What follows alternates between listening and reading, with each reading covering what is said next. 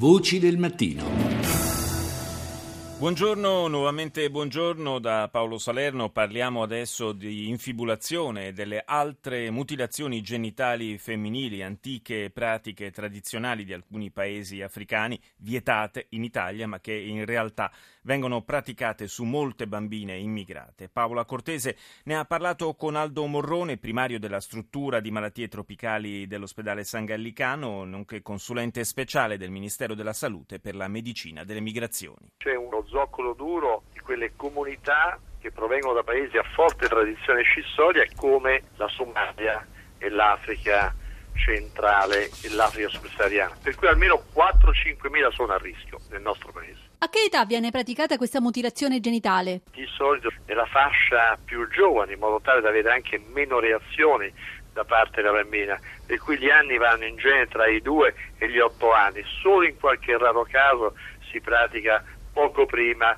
della prima mestruazione, cioè del menarca. Chi la esegue? Delle donne che hanno una sorta di funzione di protrarre e mantenere la tradizione scissoria nei vari villaggi, per cui sono persone che non hanno nessuna conoscenza dal punto di vista clinico, medico, tantomeno chirurgico, si chiamano tamargheia, infermieri che in realtà non fanno questo lavoro e che normalmente non usano né strumenti sterili né accortezze particolari. Quali danni provoca nella donna? Due tipi di danni. Il danno immediato che è l'infezione, il dolore, l'infiammazione e il danno a tempi medi che è la crescita di cicatrici ipertrofiche che poi non consentono il parto e quindi non consentono l'espulsione del feto, ma il dramma più totale è quello delle fistole vescico-vaginali per cui queste donne diventano delle disabili per tutta la vita, perdendo costantemente le urine, per questo in alcuni paesi dell'Africa sono nati degli ospedali che si chiamano proprio Fistula Hospital.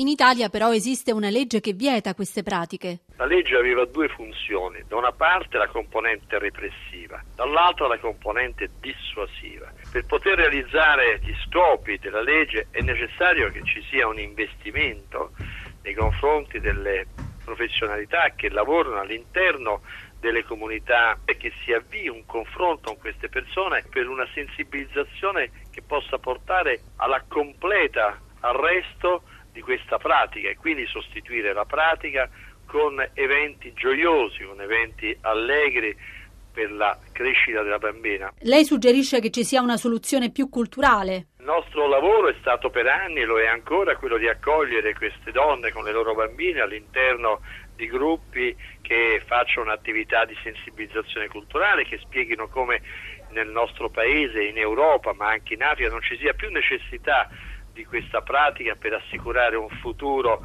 un matrimonio, una sicurezza alle bambine. Do il buongiorno al professor Vasco Fronzoni, docente di diritto islamico presso l'Istituto Universitario Orientale di Napoli. Buongiorno professore. Buongiorno a voi. Parliamo dunque di meccanismi culturali, ma anche della necessità di eh, in qualche modo rendere i comportamenti dei cittadini stranieri che eh, vengono a risiedere nel nostro eh, paese coerenti con le nostre leggi, armonizzare, insomma, rendere compatibili le tradizioni eh, di chi viene a vivere in Italia con le leggi italiane. In questo mh, mm, campo specifico, quello delle mutilazioni genitali, la nostra legge è, è molto chiara, ma eh, forse c'è una carenza anche di eh, di applicazione della legge stessa. Sì, ehm, bisogna riscontrare effettivamente questo dato. Del resto, a circa otto anni dall'entrata in vigore, a più di otto anni, vediamo come non si, ci sono stati ancora provvedimenti incisivi che esaltano la, lo scopo del legislatore.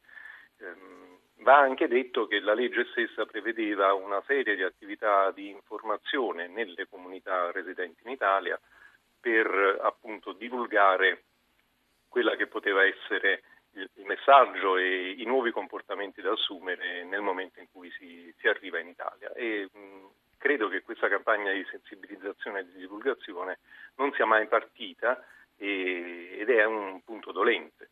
Altro punto dolente è l'applicazione della legge da parte dei, dei nostri tribunali, nel senso che eh, storici sono diversi episodi, in particolare si ebbe nel 2010 mh, una prima condanna per eh, questo nuovo reato che era stato introdotto, la modifica dell'articolo eh, 583 bis del codice penale, del nostro codice penale, quindi un reato specifico che prevedeva appunto la, la censura per il reato di mutilazioni genitali femminili, sanzionando peraltro anche il medico che si prestava sì. a fare un'attività del genere. Anche se poi spesso abbiamo sentito non sono medici a praticare certo, queste certo, escissioni. Eh. Nella stragrande maggioranza dei casi.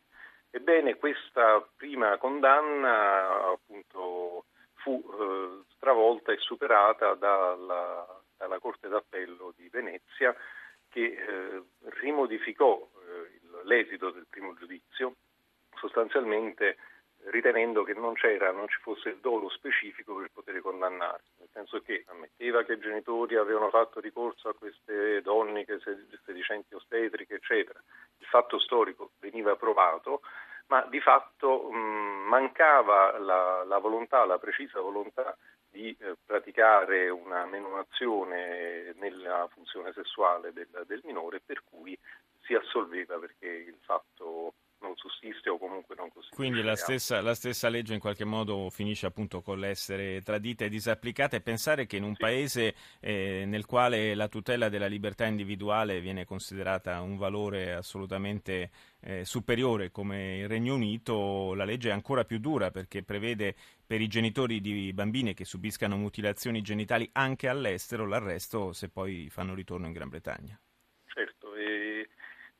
l'Italia è, è, un passo indietro rispetto alla legislazione dell'Unione Europea, anche se eh, di contro mh, ci sono altri due provvedimenti che vorrei segnalare, sì.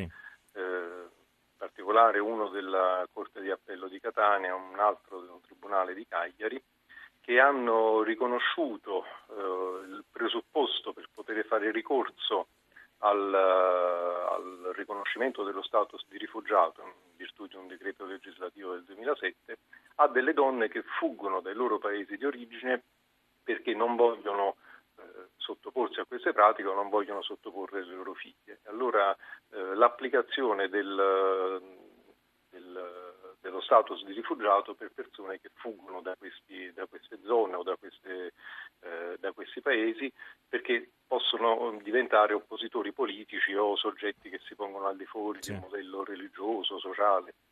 Perché poi il dato importante è questo, di cosa stiamo parlando? Cioè dire questi comportamenti riguardano un fattore culturale, un fattore religioso, un fattore sociale, spesso si, si, si travia questa questa, questo punto di partenza. Non è sempre chiaro. Sicuramente non è un fattore religioso, non è solo un fattore religioso. No, infatti sappiamo non è, non è una caratteristica di tutto l'Islam, ma solamente localizzato in alcuni paesi, in alcune, nella tradizione di alcuni paesi africani in particolare. Io ringrazio il professor Vasco Fronzoni per essere stato nostro ospite, ricordo docente di diritto islamico all'Istituto Universitario Orientale di Napoli. Grazie.